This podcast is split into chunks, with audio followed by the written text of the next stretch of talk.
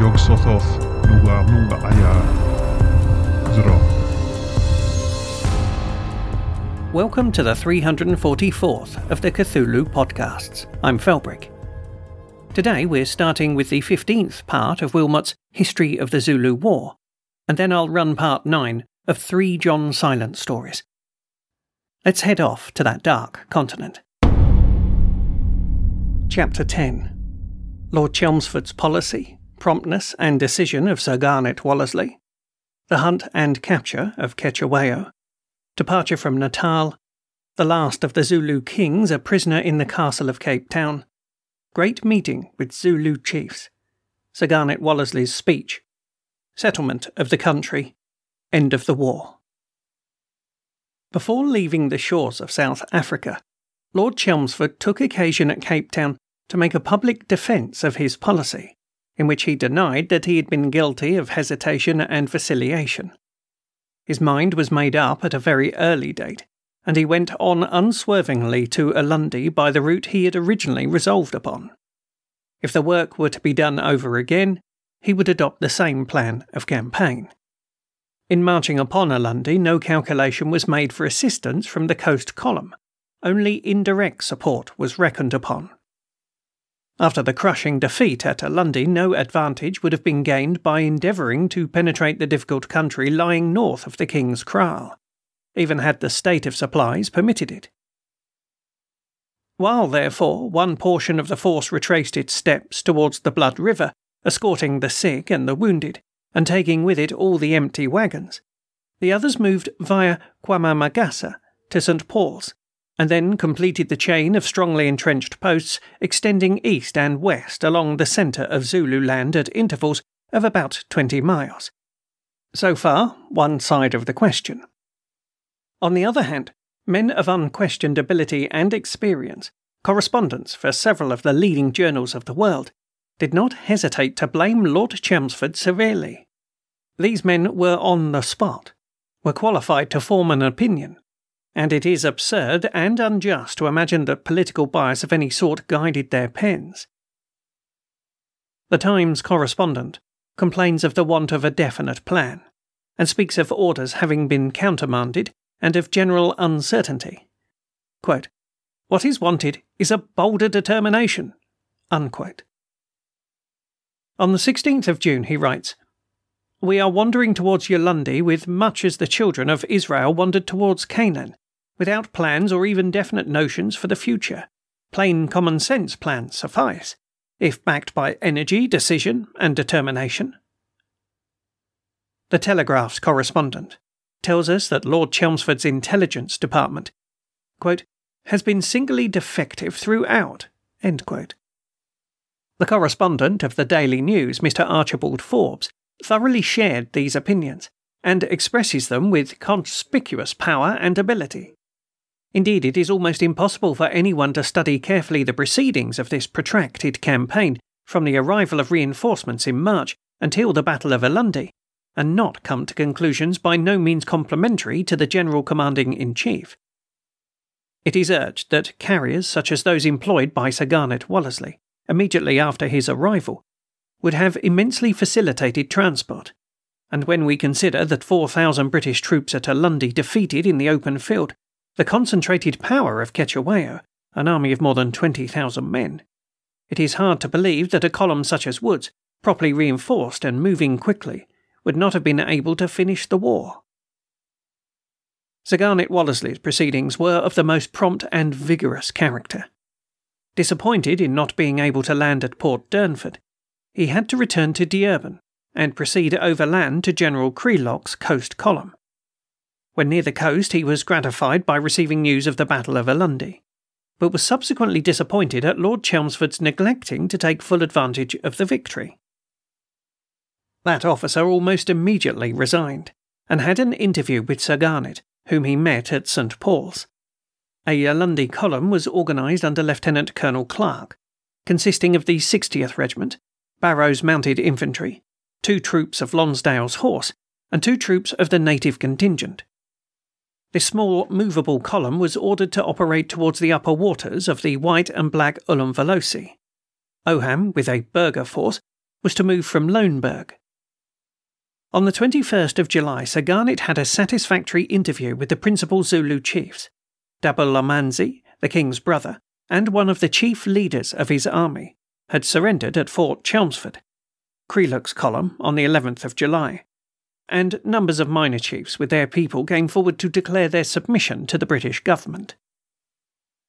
Colonel Baker Russell was directed to operate from Intabankawala in the direction of the Black Ulumvosi, lending assistance to Oham, whose forces were situated in a more northerly direction. Under Colonel Villiers, it was arranged that the Swazis should cross the Pongolo accompanied by political agent MacLeod. As Sir Garnet considered that there were more troops in the command than were necessary, the 1st Division and Cavalry Brigade were broken up. Generals Crealock and Marshall went home. The 1st of the 13th, the 1st of the 24th, and the 17th Lancers were ordered to leave, and several colonial corps were disbanded. Brigadier General Wood and Colonel Buller required rest and proceeded to England, while the Marines who arrived by the Jumna from Plymouth were sent back before even they reached Natal. The chase of Cetewayo must always form an interesting episode in British colonial history. No war in Zululand could be said to be thoroughly at an end in which the despot, whose will was still law throughout the entire country, was left uncaptured. The task of securing his person was a very difficult one. The king was looked upon as sacred, and we shall see that the most unbounded loyalty was manifested towards him. The country into which he had retreated was broken and difficult, intersected by forests and unprovided with roads. Above all, the people were thoroughly hostile, and faithful unto death to the monarch who was pursued to death by the hated white man. Nevertheless, the chase was successful, and that it was so reflected immense credit upon those engaged in it. The force told off for the duty was organised at Ulundi. It was placed under the command of Major Barrow and comprised the King's Dragoon Guards, the Mounted Infantry, Lonsdale's horse, Captain Norse's mounted contingent, Jantji's horse, and Captain Hayes, together with a corps of guides under Corporal Uckott. The hunt lasted 14 days and commenced on a Tuesday afternoon with a forced march of 21 hours, during the whole of which time the men were in the saddle. In this manner, Zoneyama's kraal was reached, where it was supposed the king might be. The king had left the day previously with thirty men. Two hours' rest, and away over a hilly country. A terribly steep hill was descended, and a kraal visited where Cetewayo had been that morning. The river Mona was then crossed, and a steep hill ascended in order to reach Umbopa's kraal, where the scent was entirely lost. Of course, the Zulus knew where the king was, but nothing on earth would induce them to tell. Umbopa, whose son was with Cetewayo, was then made a prisoner and taken to his son's kraal at a distance of five miles, where some of the king's slaughter oxen were found. The kraal was deserted, Lord Gifford, second in command, was then ordered to scour the country, and had a very exciting but unsuccessful chase after a naked Zulu, who afterwards turned out to be one of the king's servants, appointed to look out and give warning of the approach of pursuers. Forty Zulus were got together by Major Barrow, but neither promises nor threats had any effect upon them. They were as loyal to their sable ruler as a faithful Highlander to his chief, or a loyal cavalier to his king. At last, it was accidentally mentioned that one of Cetewayo's own servants was present. With great difficulty, some information was obtained from him, and a promise to put the British force on the right track. At the dawn of the next day, the dense black forests of the Ullum Veloci were entered, and as they proceeded, pots and calabashes evidently dropped in flight were picked up. On, on until the river was reached, but there, alas, the trail was completely wanting. A few koodoos quietly grazing was the only sign of life. Lord Gifford was then sent to Funwayo's kraal, eight miles distant, and there information was obtained that some of the king's girls had been seen passing that way. Five miles further on was Shimana's kraal, where the same party were again heard of. Pushing through thick bush and long grass in which the small band under Lord Gifford, only eleven in number, could very easily have been cut off, they got at length to a kraal where they heard again of the girls, and thence, taking two men as guides, they proceeded further, taking care to make for the open country in order to intercept Cetewayo in case he endeavoured to reach the Inkahala forest. At last, they reached Umgitya's kraal, from whence they could overlook the bush in which they supposed the king to be. Disappointment then met them on every side, only relieved by the encounter with the two girls who, in spite of emphatic denials, there was every reason to believe were the property of the king. One of the king's own servants was shortly afterwards captured, and inside his bundle was found a valuable Martini Henry rifle of excellent workmanship. Subsequently, this prisoner confessed that he had left the king only two or three days previously. A day's rest was then taken, and while encamped, seven girls, a young man, and a boy were caught, who reported that Cetewayo was captured and that they had fled from his place two days before. It then turned out that when the pursuing party was encamped on the banks of the Black Ulumvelosi, they were within 300 yards of the king, some of whose people ran away, thinking that his capture was certain. Next day they commenced to scour the bush. There they had no sleep, while Zulu beef and Zulu beer were their fare. Most of the party at this time thought the game was up, but Lord Gifford was still full of hope. Back they went, beating the bush on the way to Umbopa's son's place, where the kraal was burned and the cattle were captured. The main body was shortly afterwards reached, and there at last rather precise information was obtained from a Zulu by means of proper persuasive measures. This man was to act as a guide. But no sooner had they entered the bush than he slipped off and escaped. Two places which had evidently been prepared for the king were seen, and the party had to return again to the kraals which had now become headquarters. Two of Oham's men came in professing their loyalty, and were appointed spies. But a little boy revealed the fact that one of them had been with the king down in the bush, and then before all the people they were told that their double dealing and humbug were perfectly understood. Trails were followed. People were examined, but all to no purpose. Fealty to the king was paramount. Neither the loss of their cattle, which were carried off, the fear of death, nor the offer of bribes, immense in value to them, were of any avail. Returning from one of their long exploring expeditions, a woman was suddenly met in the bush, whose fright at the sight of the white man and the guns was so great as to make her confess the place where the king had slept two nights previously. A party went off at dusk to this place and captured three brothers, who, being questioned under the fear of death, declared that they knew nothing and that if killed they would die innocently. In the dark forest, lit up by the moon and the bright glare of the bivouac fire, three men stood before their captors.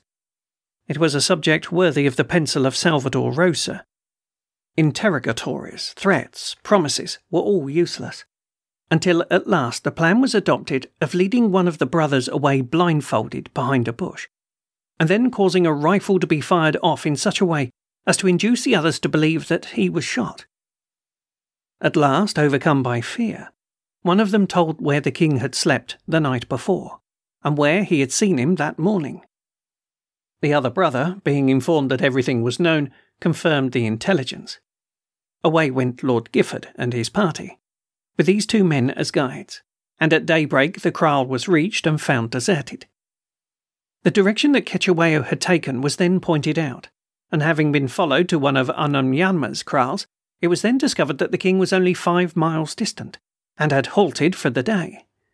It was then absolutely necessary to surround the place without being seen, particularly as his refuge was close by the side of a forest, into which, upon the slightest alarm, he would immediately escape. As it was known that the dragoons had gone some distance beyond this place, a note was sent by Lord Gifford to Major Marter, telling him to watch the passes. The latter officer, upon questioning the Zulu, ascertained where the king was, and immediately made such dispositions as to render escape impossible. The kraal was surrounded before Cetewayo had the slightest idea that his pursuers were upon him. The men of the Natal native contingent called upon him to surrender, but no notice was taken of this summons. Upon Major Marter repeating it, the king came out. The natives stretched out their hands towards him, but with dignity the monarch of the Zulus waved them back and surrendered to Major Marter, accompanying his submission with a request that he might be immediately shot. He was informed in reply that if no resistance were made, his person was perfectly safe. Then there was mounting in hot haste, and under the escort of Major Marter's party, the king, with four of his women, were hurried away towards Ulundi. From that place, an ambulance with eight mules was sent out on the morning of the 29th of August to proceed to the Black Ulumvelosi River and convey him thence. The king complained of the jolting and walked a good deal of the way. The authority for the preceding account is Mr. Lysett, interpreter with Lord Gifford's party.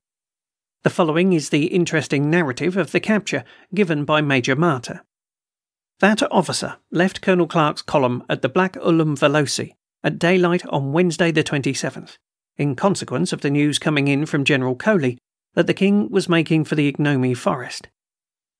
He had with him his squadron of King's Dragoon Guards, one company of Barton's natives under Captain Plesh, ten mounted irregulars under Lieutenant Wing, and young Oftebro as interpreter, with four scouts and guides. He sent his men on to threaten the inhabitants of the kraals that unless they gave him information about the king and helped him to catch him, he had orders to burn their kraals, take prisoners, capture cattle, and not allow them to cultivate any land until he was caught. At last he got an indirect hint, after sleeping out one night, from a Zulu whom he met named Umzililo, who stated that he had come from Umbopa's kraal and had heard that the wind blew that way, pointing to where the king was afterwards taken, but that the troops had better go that way, pointing further to the northeast, so as to get there well. This was enough for the Major, and having also met Gifford's messenger with the note to Captain Maurice, who was not near, and opened it, and in which it spoke of his being on the track again, and that he expected to capture the king that night, he felt sure he was also on the track, and would try and assist at the capture. He went on carefully up the hill until near the top he came to a kraal, when, in answer to a question for guides, two men started off without speaking or answering any questions, and took their guests to the top of the Ignomi forest, at a place with precipitous edges looking down nearly 1,500 feet. They came to a small open space with long grass, and here the guides put up their hands and the party was halted. From this point, Major Marter and his interpreter proceeded on hands and knees and stomach, imitating their guides until 50 yards further on, they could look down and see a small kraal of about 20 huts strongly stockaded, standing on a slight rise in the centre, surrounded by forest covered steep slopes on three sides, and only open towards the southwest. This was the place where the king was then, and a plan was quickly arranged to surround it. The natives were stripped of all their clothes to the skin, and taking only their rifles, assegais, and cartridges, were to proceed down the left slope and get round quietly in front across the opening, so as to be in time to cooperate with the dragoons who were to dismount and lead their horses down as best they could, any place which was found at all accessible. The men were all dismounted, and after a little search, a place was found where they could get into a little ravine, and so work very carefully to the bottom. The Major led, and left the top at 1.45, reaching the bottom about 3 p.m., with the loss of two horses and several men injured. They all say it was most horrible work all thick forest with rocky boulders to jump down sometimes several feet. However, all's well that ends well, and the end was worth the means. So, luckily, as there was a slight rise hiding them from the kraal, which was only 600 yards distant, they managed to mount again en masse, and then directing Captain Gibbing's troops to file off to the right and Godsend's to the left, they charged at the kraal full gallop and surrounded it before the people inside knew they were there. Fortunately, also, the natives first got across the open, but at the same time others completely hemmed them in. It was seen that all the men inside were armed, but they were at once warned that if a shot was fired, they would be fired into all round, and the kraal burnt, so they unwillingly submitted. Major Marter, dismounted and followed by his interpreter and some dragoons, went in and demanded where the king was. Umkozana, the last chief who remained with the king, pointed to a hut at the other end, and they went there at once and told Cetewayo to come out. He refused, asked them to come in to him, wanted to know the rank of the officer in charge, and then requested them to shoot him. After some useless parleying, and as it was foolishness to lose time, he was threatened that unless he came out they would burn the kraal, and not until then did he come out. The first thing he said was that they would never have caught him if they had not come down the mountains, as he had spies on the flats, and thought it quite impossible for any troops but Zulus to come down the precipices at the back. He was told his life would be spared, but that he must go along with them as a prisoner to the White Chief at Ulundi. They captured, besides the king and Umkazana, the head man of the kraal, six men servants and one boy, and five women and one girl. Also four Martini Henry rifles, lots of cartridges, fourteen other guns, and many relics of the 24th Regiment, with a lot of the king's cooking and sleeping things. The king caused much intentional delay by walking as slowly as he could. And now it's time to listen to some silence. He listened a long time, wholly surrendering himself as his character was, and then strolled homewards in the dusk as the air grew chilly. There was nothing to alarm, put in Dr. Silence briefly. Absolutely nothing, said Vezin. But you know it was all so fantastical and charming that my imagination was profoundly impressed. Perhaps, too, he continued, gently explanatory, it was this stirring of my imagination that caused the other impressions. For as I walked back, the spell of the place began to steal over me in a dozen ways, though all intelligible ways. There were other things I could not account for in the least, even then. Incidents, do you mean? Hardly incidents, I think. A lot of vivid sensations crowded themselves upon my mind and I could trace them to no causes.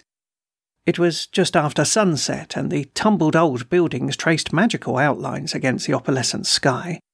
It was red and gold. The dusk was running down the twisted streets, and all round the hill the plain pressed in like a dim sea, its level rising with the darkness. The spell of this kind of scene, you know, can be very moving, and it was so that night. Yet I felt that what came to me had nothing directly to do with the mystery and the wonder of the scene. Not merely the subtle transformations of the spirit, then, that come with beauty, put in the doctor, noticing the hesitation. Exactly, Vezin went on, duly encouraged and no longer so fearful of our smiles at his expense. The impressions came from somewhere else, for instance, down the busy main street where men and women were bustling home from work, shopping at stalls and barrows, idly gossiping in groups, and all the rest of it. I saw that I aroused no interest, and that no one turned to stare at me as a foreigner and a stranger. I was utterly ignored, and my presence among them excited no special interest or attention. And then, quite suddenly, it dawned upon me with conviction that all the time this indifference and inattention were merely feigned. Everybody, as a matter of fact, was watching me closely. Every movement I made was known and observed. Ignoring me was all a pretense, an elaborate pretense. He paused for a moment and looked to us to see if we were smiling, and then continued, reassured. It was useless to ask me how I noticed this because I simply cannot explain it. But the discovery gave me something of a shock. Before I got back to the inn, however, another curious thing rose up strongly in my mind and forced recognition of it as true. And this, too, I may say at once, was equally inexplicable to me. I mean, I can only give you the fact as fact it was to me. The little man left his chair and stood on the mat before the fire. His diffidence lessened from now onwards, as he lost himself again in the magic of the old adventure. His eyes shone a little already as he talked. Well, he went on, his soft voice rising somewhat with his excitement. I was in a shop when it came to me first, though the idea must have been at work for some long time subconsciously to appear in so complete a form all at once. I was buying socks, I think.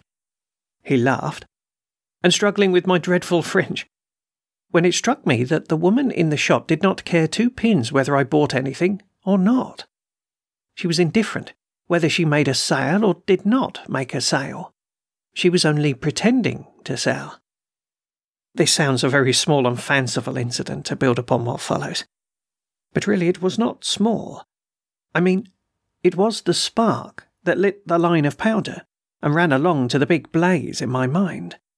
For the town, I suddenly realized, was something other than I so far saw it. The real activities and interests of the people were elsewhere and otherwise than appeared. Their true lives lay somewhere out of sight, behind the scenes. Their busyness was but the outward semblance that masked their actual purposes. They bought and sold and ate and drank and walked about the streets.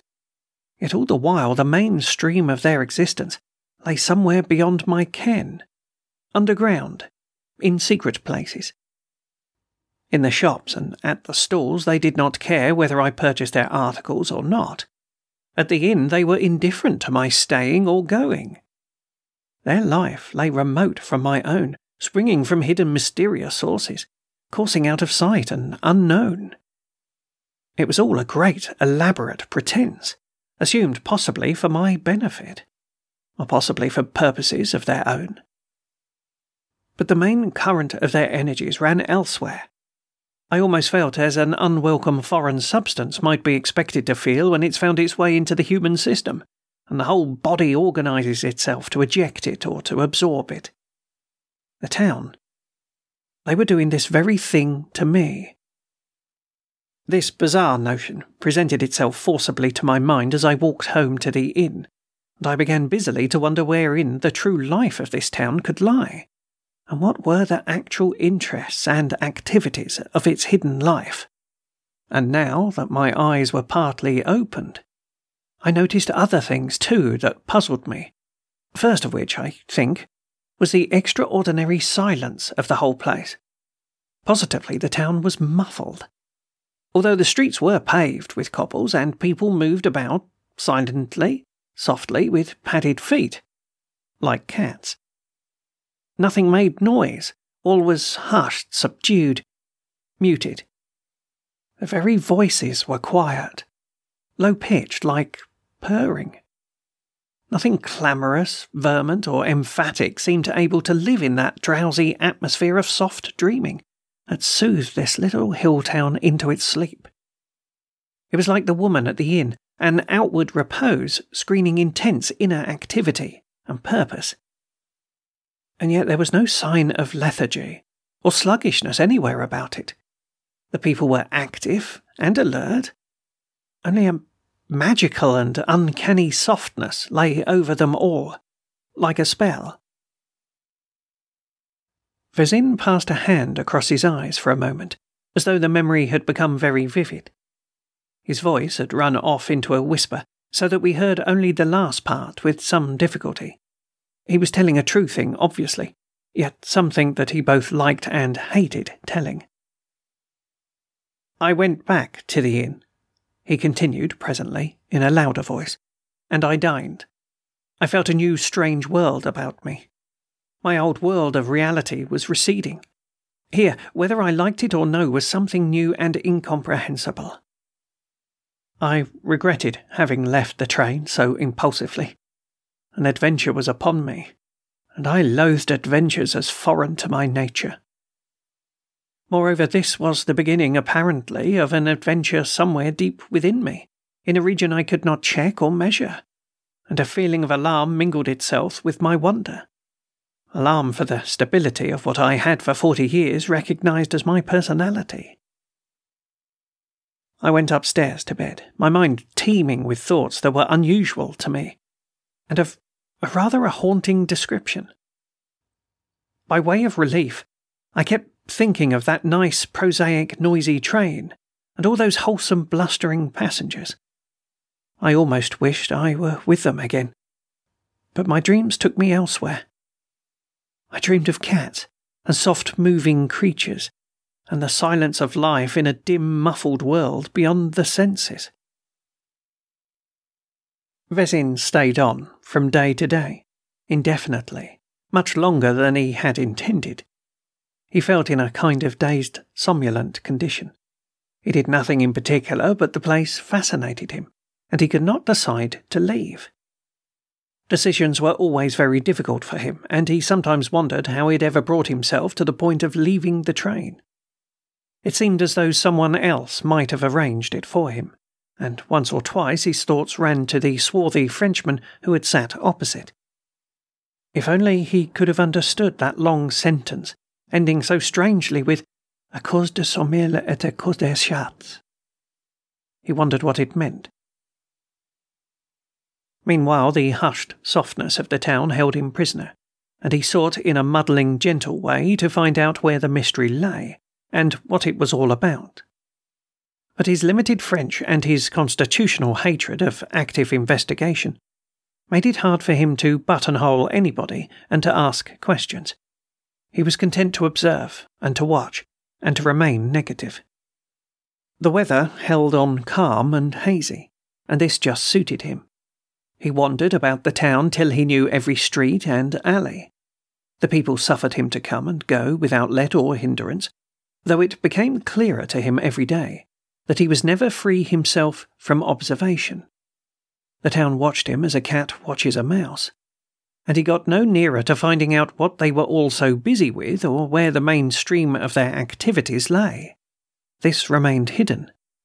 The people were as soft and mysterious as cats. But that he was continually under observation became more evident from day to day. For instance, when he strolled to the end of the town and entered a little public green garden beneath the ramparts and seated himself upon one of the empty benches in the sun, he was quite alone, at first. Not another seat was occupied. The little park was empty, the paths deserted. Yet within ten minutes of his coming, there must have been fully twenty persons scattered about him, some strolling aimlessly along the gravel walks, staring at the flowers, and others seated on wooden benches, enjoying the sun like himself. None of them appeared to take any notice of him, yet he understood quite well that they had all come there to watch. They kept him under close observation. In the street, they had seemed busy enough, hurrying upon their various errands, yet these were suddenly all forgotten, and they had nothing to do but loll and laze in the sun, their duties unremembered. Five minutes after he left, the garden was again deserted, the seats vacant. But in the crowded street, it was the same thing again. He was never alone. He was ever in their thoughts. By degrees, too, he began to see how it was he was so cleverly watched, yet without the appearance of it. The people did nothing directly. They behaved obliquely. He laughed in his mind as the thought clothed itself in words, but the phrase exactly described it. They looked at him from angles, which naturally should have led their sight in another direction altogether. Their movements were oblique, too, so far as they concerned himself. The straight, direct thing was not their way, evidently. They did nothing, obviously. If he entered a shop to buy, the woman walked instantly away and busied herself with something at the further end of the counter though answering at once when he spoke, showing that she knew he was there and that this was only her way of attending to him. It was the fashion of the cat she followed. Even in a dining room of the inn, the bewhiskered and courteous waiter, lithe and silent in all his movements, never seemed able to come straight to his table for an order or a dish. He came by zigzags, indirectly, vaguely, and so that he appeared to be going to another table altogether and only turned suddenly at the last moment and was there beside him. Vezin smiled curiously to himself as he described how he began to realize these things. Other tourists there were none in the hostel, but he recalled the figures of one or two old men, inhabitants, who took their déjeuner and the dinner there, and remembered how fantastically they entered the room in similar fashion. First, they paused in the doorway, peering about the room, and then, after a temporary inspection, they came in, as it were, sideways, keeping close to the walls, so that he wondered which table they were making for, and at the last minute making almost a quick little run to their particular seat. And again, he thought of the ways and methods of cats. Other small incidents, too, impressed him as all part of this queer and soft town, with its muffled, indirect life. For the way some of the people appeared and disappeared with extraordinary swiftness puzzled him exceedingly. It may all have been perfectly natural, he knew, yet he could not make it out how the alleys swallowed them up and shot them forth in a second of time when there was no visible doorway or openings near enough to explain the phenomenon. Once, he followed two elderly women who, he felt, had been particularly examining him from across the street. Quite near the inn, this was, and saw them turn a corner a few feet only in front of him. Yet when he sharply followed on their heels, he saw nothing but an utterly deserted alley stretching in front of him with no sign of a living thing, and the only opening through which they could have escaped was a porch some fifty yards away which not the swiftest human runner could have reached in time. And in just such a fashion, people appeared when he never expected them. Once, when he heard a great noise of fighting going on behind a low wall, and hurried up to see what was going on. What should he see? But a group of girls and women engaged in a vociferous conversation, which instantly hushed itself to the normal whispering note of the town when his head appeared over the wall and even then, none of them turned to look at him directly, but slunk off with the most unaccountable rapidity into doors and sheds across the yard. And their voices, he thought, had sounded so like, so strangely like, the angry snarling of fighting animals, almost of cats. The whole spirit of the town, however, continued to evade him as something elusive, protean, screened from the outer world, and at the same time intensely, genuinely vital. And since he had now formed part of its life, this concealment puzzled and irritated him. More, it began rather to frighten him. Out of the mist that slowly gathered about his extraordinary surface thought, there rose again the idea about the inhabitants that they were waiting for him to declare himself, to take an attitude to do this or, or to do that.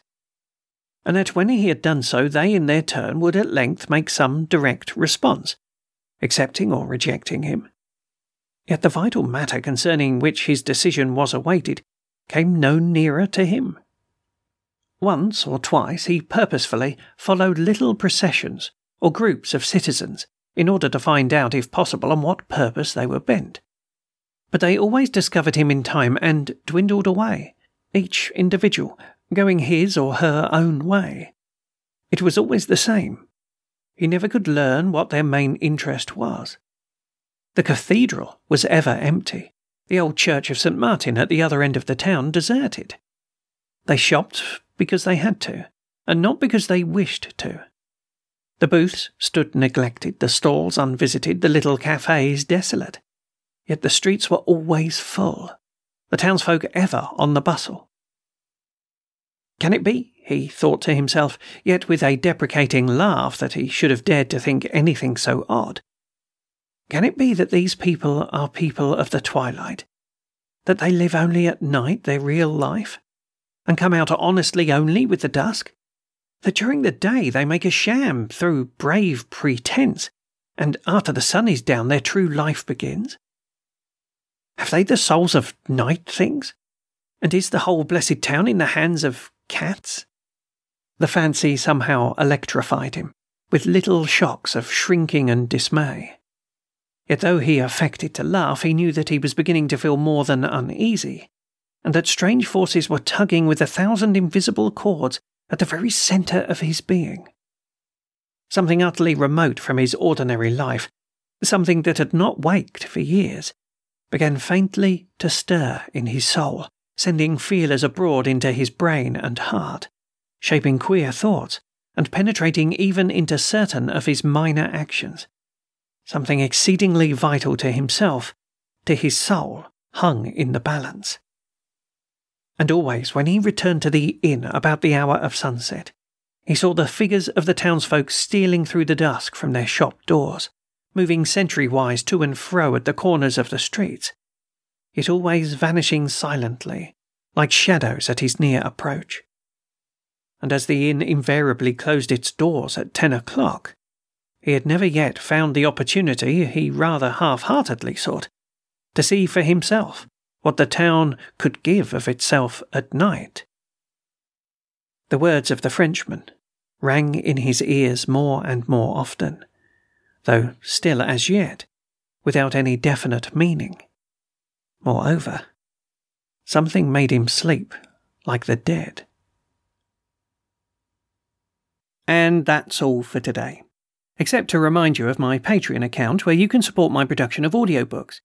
As a patron, you get access not just to the stories published here in the podcast, but also all the other books I record.